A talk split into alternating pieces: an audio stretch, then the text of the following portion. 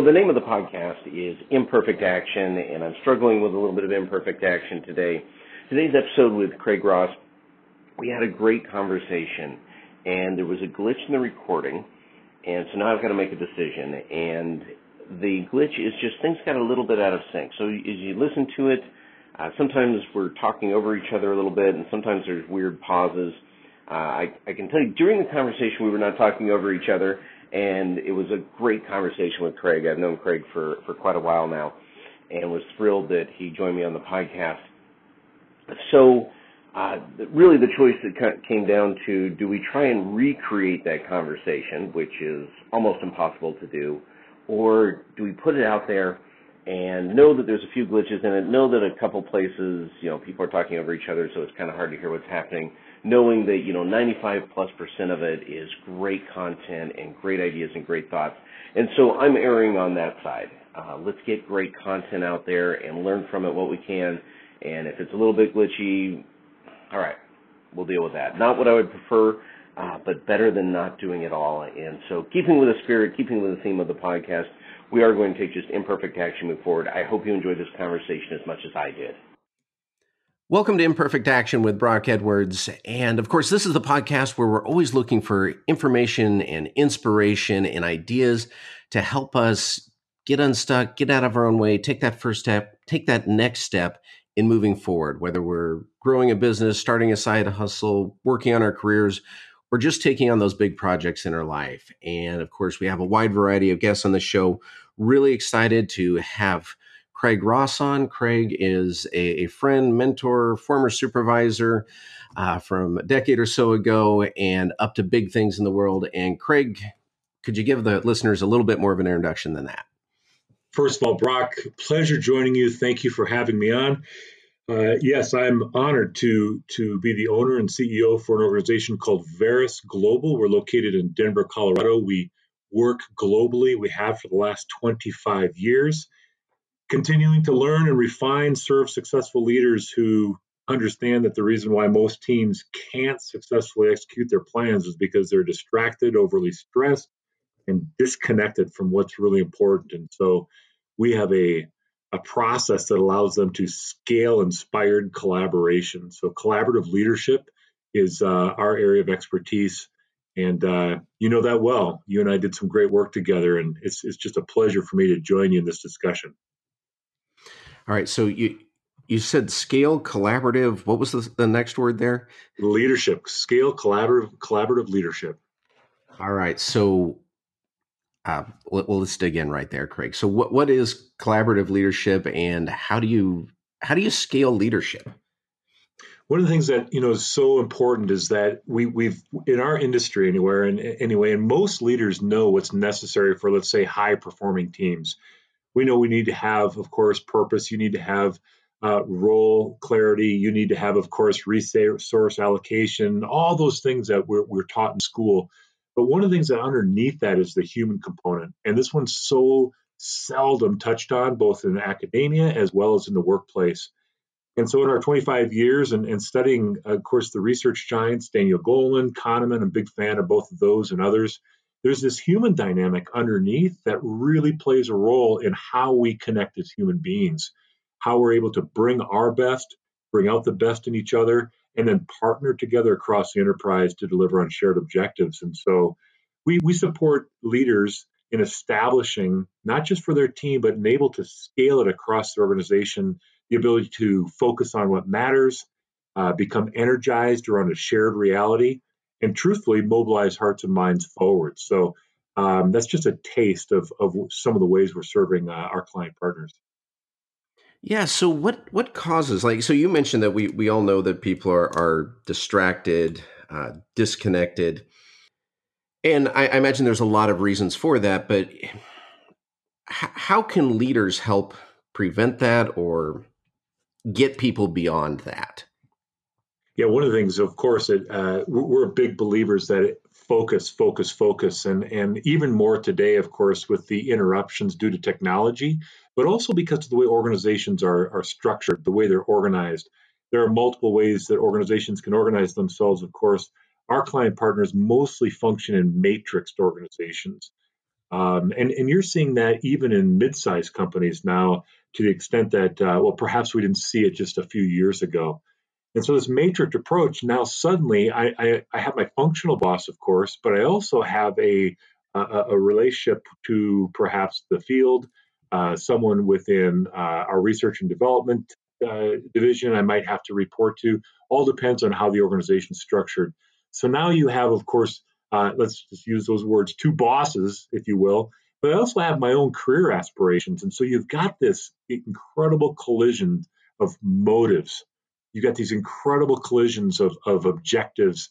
And one of the things that we know is critical is leaders that do big things, teams that do big things, have the ability to, in the moment, ensure that everybody in the room or on the phone is able to focus on what matters most. So with with a million things going on, you know, my my watch goes off, lets me know that I got an email, a text, someone tweeted something about me. That's happening with everyone in the meeting, plus all the background thoughts going off in their heads, thinking about the work they should be doing while they're not sitting in the meeting. What's the uh, I hate to use the word trick, but, but how do you help them all come into alignment, all come into focus when there is so much going on in the back of their heads? Yeah. Well, for starters, um, let's. Uh, I'll share one one uh, one approach that doesn't work, uh, but is often tried, and then I'll, I'll, share an idea in terms of what your listeners can use in their very next meeting. Um, what we know that doesn't work is that we just make this assumption that professionals will act professionally. We see this all the time that people think, hey, if we hire talented people, talented people, talented people, that's the that's the answer.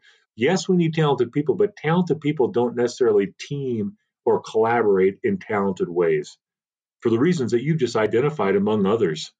And so, one of the things we know is that changing behaviors is not an intellectual exercise, it's the business of the heart.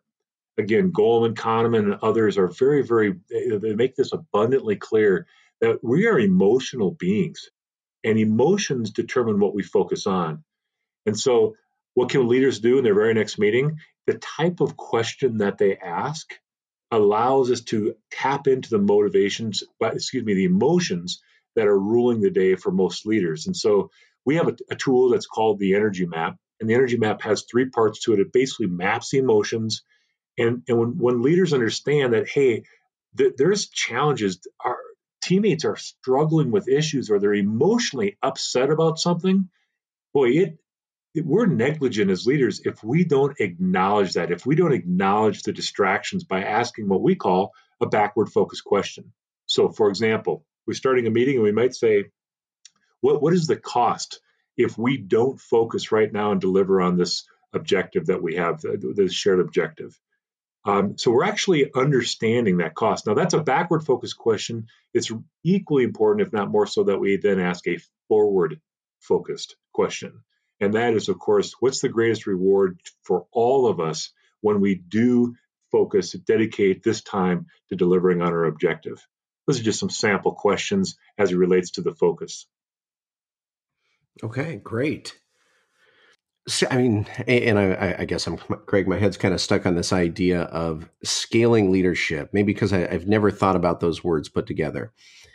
And what does that mean for the organization? What does that mean for the team when you scale collaborative leadership? So it's it's um it's a great question, and it's one that I'm, I'm a bit fascinated by that, that we're not seeing. We know we know people are aware of it. We're seeing the experts tell us often enough. But when we look at how people are developing leaders and how they're developing their organizational culture and so forth, um, I'm I am a bit amazed that that um, we're not leveraging and utilizing the wisdom that the research is providing. It basically comes down to this, Brock.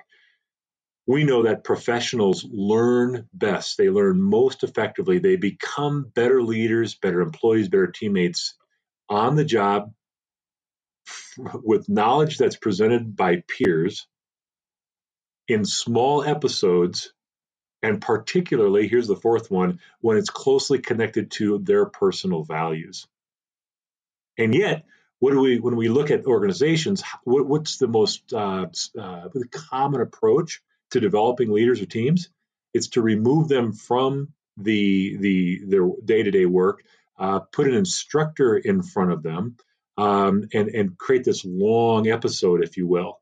And while those can be very valuable, one of the things that's critical is that after that experience, they have the opportunity to learn from their peers on the job in small episodes and make sure that it's closely connected to their values. And so we, we've uh, developed and refined a process over the last 25 years, a sustainability process that comes uh, before and after our face-to-face instructor-led programs that ensures that that that learning, that critical development is is is actually happening. Okay, nice. Because I, you know, as you were describing that, one of the things I was thinking is I've gone away, you know, for just what you're describing, leadership development. You go away for a few days, you have an instructor, and have found those to be very, very helpful to me. If only, if you know, at the very base level, as reflection time, which we don't normally take in our lives, to be able to kind of step back and think through things and think through things in a different context or through a different lens. Uh, but you're you're right because then what I found also when I come back on the job, translating that to anything beyond just personal development, but translating that to being a more effective leader, interacting with people differently, uh, that becomes more of a challenge. You know, there, there's old habits, there's old patterns, there's just and on both sides, I you know. I have habits on how I interact with people, and they have habits on how they interact with me, and we've developed those, you know, for the entire time that we've known each other through that relationship. So, so, what does that ongoing uh, episodic support look like? How how could we emulate that um, just in, in our, our, own daily lives as we're thinking about our own personal yeah, development? That's really a key question. And if your listeners are serious about creating change and growth and development, um, boy, I encourage them to listen to the question you just asked because that's huge. Uh, in our book, Do Big Things, we actually talk about it. We call it the dirty fish tank method. Uh, and the dirty fish tank method is the approach that most organizations use in developing their leaders. The dirty fish tank, very simply, is this um, Imagine you walk into an office and there's this fish tank, but it's filled with yellow, scummy water. It even smells a little bit. And you can barely see these fish floating around or you know swimming around in there. And in comes some some fish tank cleaners. Yeah, they got the, the bib overalls and they've they've got their equipment and, and you're watching them and they take a little net and they scoop a fish out and then they put them in a little the fish in a little dish and they scrub the fish. They clean the fish and then they put it back in the tank. And then you say you know what are you doing? And, and they look at you and say well you, you know you're crazy. We're, we're cleaning this fish tank. Well you're not cleaning the fish tank by giving the, the fish a bath. Um, and, and what you're talking about brock is so huge. We yes we can develop leaders um, in, in isolation, but it's incremental if we don't also change the system within which they're operating. And so, developing leaders in the context of their team, if you truly want to transform thinking and actions, uh, it's it's really the only way you can do it. Um, and that's that's that's really the only way we do it. Uh, and so now, to your point, when you are going through with a peer and you're learning how to how to get energized around a shared reality that establishes a norm that's different than the patterns of your behaviors before now i've got automatic accountability because if you know what i know and i show up different and, and not in agreement and, and not consistent with what we've just discussed and explored accountability is, there, right? And so I can immediately self adjust, I can immediately self correct, um, and, and therefore sustain what we've been learning.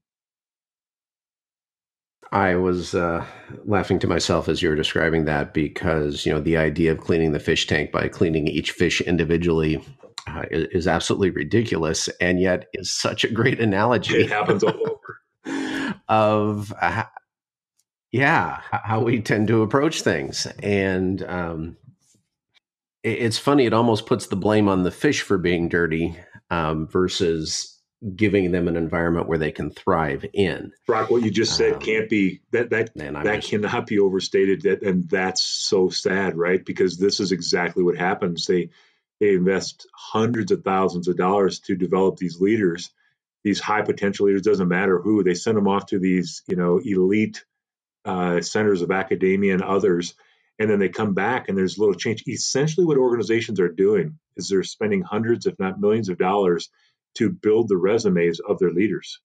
the credentials of their leaders, the academic credentials, um, when in fact they're they're affecting very little change within their organization. So, what can the average person, average business owner, average you know person who's a leader in an organization but maybe isn't getting this this type of training, even at even at the level that we've been discussing, uh, you know, not only is the fish tank dirty, but they stay dirty as well. What can the average person do? How can they kind of take charge or, or take control of their development? Is there are there any simple things that that tend to get the biggest bang yes. for the buck? Uh, and and this is I, I don't know. Um, I don't want to um, suggest that, that this can be uh, that this is easy because there's there's reality, right? Where, where so many organizations get stuck in doing what's normal, and what we want to encourage people to do is actually do what's natural. And so I would encourage your listeners, the leaders, the people that are running businesses, to, to trust their instincts. You know, if we could lean on Covey for a moment, Stephen Covey and his work, Seven Habits, of course, he talked about the need to sharpen the saw. And that parable is such a such a strong one even today that you can get out there and you can every single day use your saw, but the saw is going to get dull and you're working really, really hard and not getting anywhere. It, it's a it's so well documented in research that we need as human beings to to step back to to take time to reflect and when you do that as a team as a unit, you will become stronger. You will become more efficient. You will be able to execute your plans with ex- excellence. And I, to ultimately answer your question, I'm sorry, Brock, I get so excited. I would encourage leaders to start with what we call the three do big things decisions. And, and just honestly have this discussion with your team. It takes 10 minutes in your next meeting and share these three decisions and then assess how well are we making these decisions. The first one is is the contributor decision. Am I bringing my best to every interaction with my teammates? That's it. Am I bringing my best to the situation? That's the contributor decision. The second decision is the activator decision. Am I choosing to bring out your best in our interactions? Because these are all choices. These are human choices. And then the third decision is what we call the connector decision. And that is, are we together then choosing to partner across the enterprise to bring our to deliver our shared objectives. And your, your listeners, as, as they do this, and they just have a 10 minute discussion, once you have that 10 minute discussion, if you're willing to reinforce those the language of those three decisions, I promise you, I promise you, you'll begin to see and hear your teammates bring that language to meetings. And suddenly, in the middle of a meeting, when there's uh, unproductive conflict, someone's going to say, "Hey, wait a minute! how do we make the activator decision more effectively here? And instantly, the awareness muscles will fire for people and they will shift their thinking and actions to more productive approaches. So love the, the the practical, straightforward approach here, Craig. So it was contributor, activator, and what was the decision. third category? Nice. And, and some for those just listening to this as they're driving or jogging or whatever and don't have a notepad with them, just help reinforce it. So contributor was, am I bringing my best to the situation? Activator was, am I choosing to bring out your best? And contributor was, are we together choosing to? Yep, and I third one. Forget how you phrased it, but bring out actually the, the third the one. Connector connector decision is: uh, Are we choosing to partner across you know across uh, functions across the enterprise across the business to deliver our shared objectives? Very cool. So um, and thank you for the, the, the practical tips. I, I, you know I, I know we're breaking down some really big ideas um, into small pieces and yet th- those are very powerful ideas and so so thank you for sharing those craig let, us switch gears just a little bit here because you bring to this conversation uh, a couple of different sides, a couple of different approaches. So, one is you help individuals and leaders perform better. But as a business owner, you also bring just that that entrepreneurial experience to the conversation. So I'd love to touch on that as well. Now, you you mentioned that uh, you know Verus Global has been around for about 25 years uh, now operates globally. For you, what have been some of the challenges or maybe some of the lessons of being an entrepreneur that um, that, that you could share or you advise people that you know want to be entrepreneurs because entrepreneurship i think um, is really cool and also gets overly glamorized you know we see the high sides we see the highlight reels but we don't always see the the tougher things and yet from, from my experience uh, you know the tougher things are probably more of the day than the the, the bright shiny things um, it, so I, am babbling in my question. I'm going to shut up now, Craig, and no, just it's let such you a good question. So. And while we operate globally, we do work locally. Uh, and so work with mid-sized and small companies alike. I was just working with a, a leader. This is domestically, so it's in the U.S. Um, he's got a very small firm, and so it was through our executive advisement there. And, and I'll share just a couple of significant breakthroughs for for that leader to answer your question. And the reason I, I'm thinking about this particular case study, if you will, is because I I had to learn these lessons myself and so that ultimately is is the transparency you're asking for. And um, i think might serve your listeners. In this particular case I, the, the leader was um, and i want to be really respectful here uh, let's just set some context incredibly good person high ethics um, and and a, a tremendous vision for his business. Yet what what this person was lacking was the understanding that it fundamentally one must decide as an entrepreneur what is the end game? And so many people running businesses and again I, will use myself in the early days you, you'll say well i'll get to that end game when i know the end game's coming. But for now i'm young i've got a lot of energy and so forth but what i discovered and what i shared with this leader is it goes far beyond that. And it comes down to this are you building your business as a, as a growth business? And, and for the purposes of selling it or is it a lifestyle business? And, and a lifestyle business means I, you know, yes, I might sell it later, but really it's about creating a lifestyle, just that for myself and my family that that I, I, I want to have. All too often, in this particular case, this leader was talking about growth, growth, growth.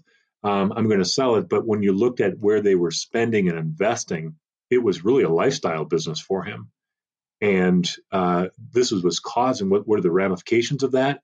Um, he had people of course talented people that were leaving his business because uh, he was saying we are we are dedicating ourselves to growth certain margins and so forth.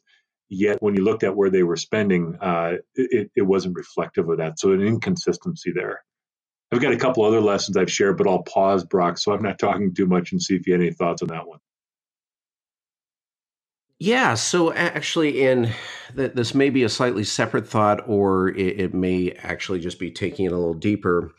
Uh, you know, one of the things we were just chatting about before we started recording was just the idea of the growth strategy not aligning with the business model, which I, I think is what you're getting at right there. Just the, the approach that we're taking to growing the business isn't actually how we are run, trying to run the business. Um, a- am I correct there, no, or is very, that a very much connected? Piece? Because then sitting right next to that, I would encourage, and I encouraged. Uh, it, this was not particular with this leader that I'm talking about, but it's it's consistent with what we see across the board, myself included. Is what is your business model?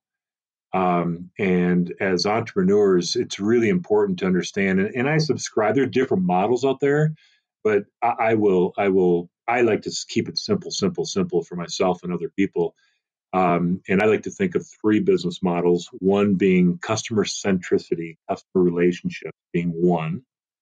Um, number two is an innovation. You're, you're innovating and you're bringing something new to the market. It's easy to think of, of course, um, software companies are the rage right now, of course. Um, that would be that type of model. And then the third model is operational excellence. You're, you're manufacturing something. You're, you've got a widget and you need to build as many of them in a high quality fashion as possible. Um, and so if you break it down to those three models, then sitting next to that is okay, if we are dedicating ourselves to growth, uh, acquiring, you know, the business development, if you will, what is your strategy and making sure your strategy lines up with your business model. And so, for example, if you are advertising um, and attempting to acquire new customers but you are a customer centric or customer relationship business model, you're not going to grow very much. Because if if you, the mechanism with which you're selling is you're probably selling something that is a, a top tier service or product um, and requires a high level of intimacy and trust between you and your market, your clients, then advertising is going to be, um, you're going to have to invest a lot of money in advertising, uh, traditional advertising. I want to emphasize if you're going to if you're to see a return, and so that would be an example of a disconnect. And so, in summary, understand your model, so then you can understand uh, your your your your growth or your your um, I'll just keep it you know stick with that your growth strategy. Nice. So you you'd mentioned uh, you you had some other examples as well of just lessons you know, learned over the years. It's it's one thing. The third one is is it's so important to understand uh, what exactly are your values, um, and then the relationship with that with the culture. I think that um, and and we can lean on you know Lencioni uh, for this. He's he's done such fabulous work. I'm I'm a big fan of of his efforts. And when we talk about in our work being energized around a shared reality, that really has its roots in our values and then how those values show up in our culture. And I don't care if there's two people in a company, five people, or or you know hundreds of thousands within a company. And one of the mistakes that we see early for young businesses. Um, and even, you know, you could make the case for for those that um, you know have been around for a while, is the mistake they make between their uh, those core values, um, and then we'll use the term aspirational values. In summary, your business, in order to survive and grow, it needs people to think and act in certain ways. Now, there are two types of values. There are the values that don't change, Lencioni and so many others call those core values. But then it also, given a plan that we have, a strategy that we have for 2019, it needs us, the business needs us to also think and act in new or different ways. Well, those are not your core values. Core values are what you have in your DNA and are your non negotiables. You, as a business owner, will quit doing this if those values are not present. However, it's also important to understand whether we call them aspirational values, you call them principles. Uh, at Verus Global, we call them our truths. Um, and there's specific thinking and actions, things that the business needs us to do beyond our core values in order to deliver on our, our plans, our strategies. That would be the third one I would emphasize. All right. So, Craig, since you you mentioned that you know we we can't go against our core values or we won't go against them, can you give me an example of uh, just a core value and how maybe that isn't enough, and so we need this this aspirational value? As you're talking, I, I picture it layered on top. Yeah, but, you, you know, however it. they interact. Um, here's an example. I'll use Verus Global as an example. And Brock, um, we've got a relationship, so you could speak to this yourself. Um, one of our values, we've got five core values. One of our values is uh, that you are, we are, we function as one team that we are, and that shows up, we're all in and we have each other's backs. Um, I'm a big relationship person and the integrity to relationships is really, really, really big. And, and so we attract and have as teammates and, you know, even our contractors, that's just how we function. Um, and when someone is not consistent with that, it it's they're not going to be long with us. And when we get out of whack with that collectively, boy, everybody in our team is empowered. It doesn't matter what your role, you're empowered to raise your hand and say we're out of we're out of alignment with that, um, and let's talk about that. So that's a core value. I will quit doing this work if we don't show up that way.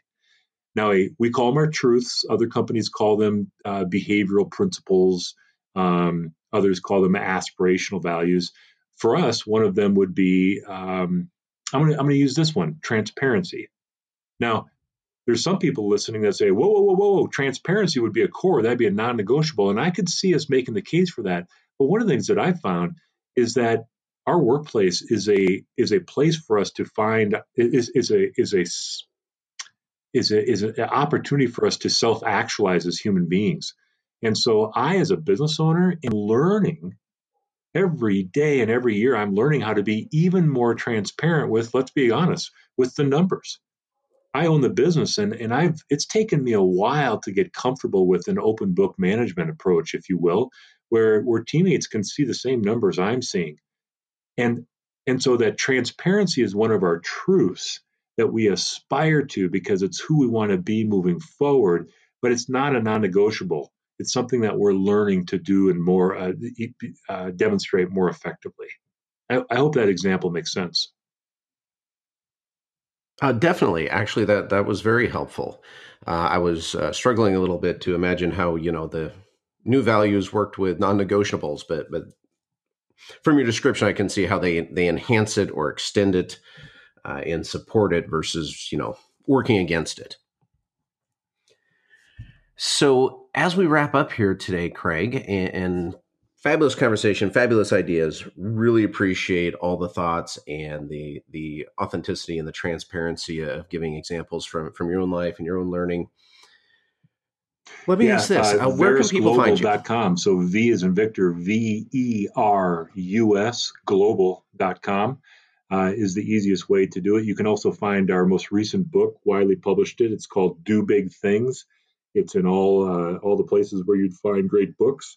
Um, those would be two of the approaches. And um, you know, I encourage anyone that that simply wants to talk further about what we've discussed here. Our team loves doing that, and so yeah, reach out. Excellent. And and final question for you, Craig. Uh, always ask the guests is how can the audience help you out? What what would your yeah. ask of the listeners uh, be? the answer is is um, seems so straightforward. Uh, but I, I, couldn't be more passionate about it. You know, it's not about helping me; it's about helping. There, there's a movement afoot. I really believe it. I believe our world needs more forward-focused leaders. It needs leaders to to step up and say, "Hey, wait a minute. We can get where we need to go in a way that builds people and builds partnerships." and and we do not need to subscribe to uh, an approach whether it's in the local communities and our businesses um, or even at national or international levels, um, I, I, would suggest, I would encourage your listeners to trust their instincts and, and, and hold fast to the understanding that we can move forward as a collective in ways that, that are good for, for everyone. It's not easy to do. And that's why we see alternative approaches being, being taken. But um, that would be my ask. Hey, thank you for listening to Imperfect Action today. Let me know what your favorite takeaway was. What what are you going to take from the show and put into action in your life right now today to help you move forward? Hit me up in the comments or on Twitter. I'm dying to hear how is this show helping you to move forward. Now, one of the things I want to mention was that today's episode was brought to you by NutriFit. Now, I tried NutriFit's whey protein supplement after meeting the founder and hearing about his journey and his commitment to quality. I like to support up and coming businesses, so I gave it a try and I was really amazed at it. Now, I've had a lot of different protein drinks, but what made NutriFit different is one, that it mixes immediately, and also that the chocolate flavor actually tasted like chocolate. You know, so often they taste that like some kind of chemical engineering science project rather than just like food. And on top of that, NutriFit has no artificial sweeteners, colors, or preservatives.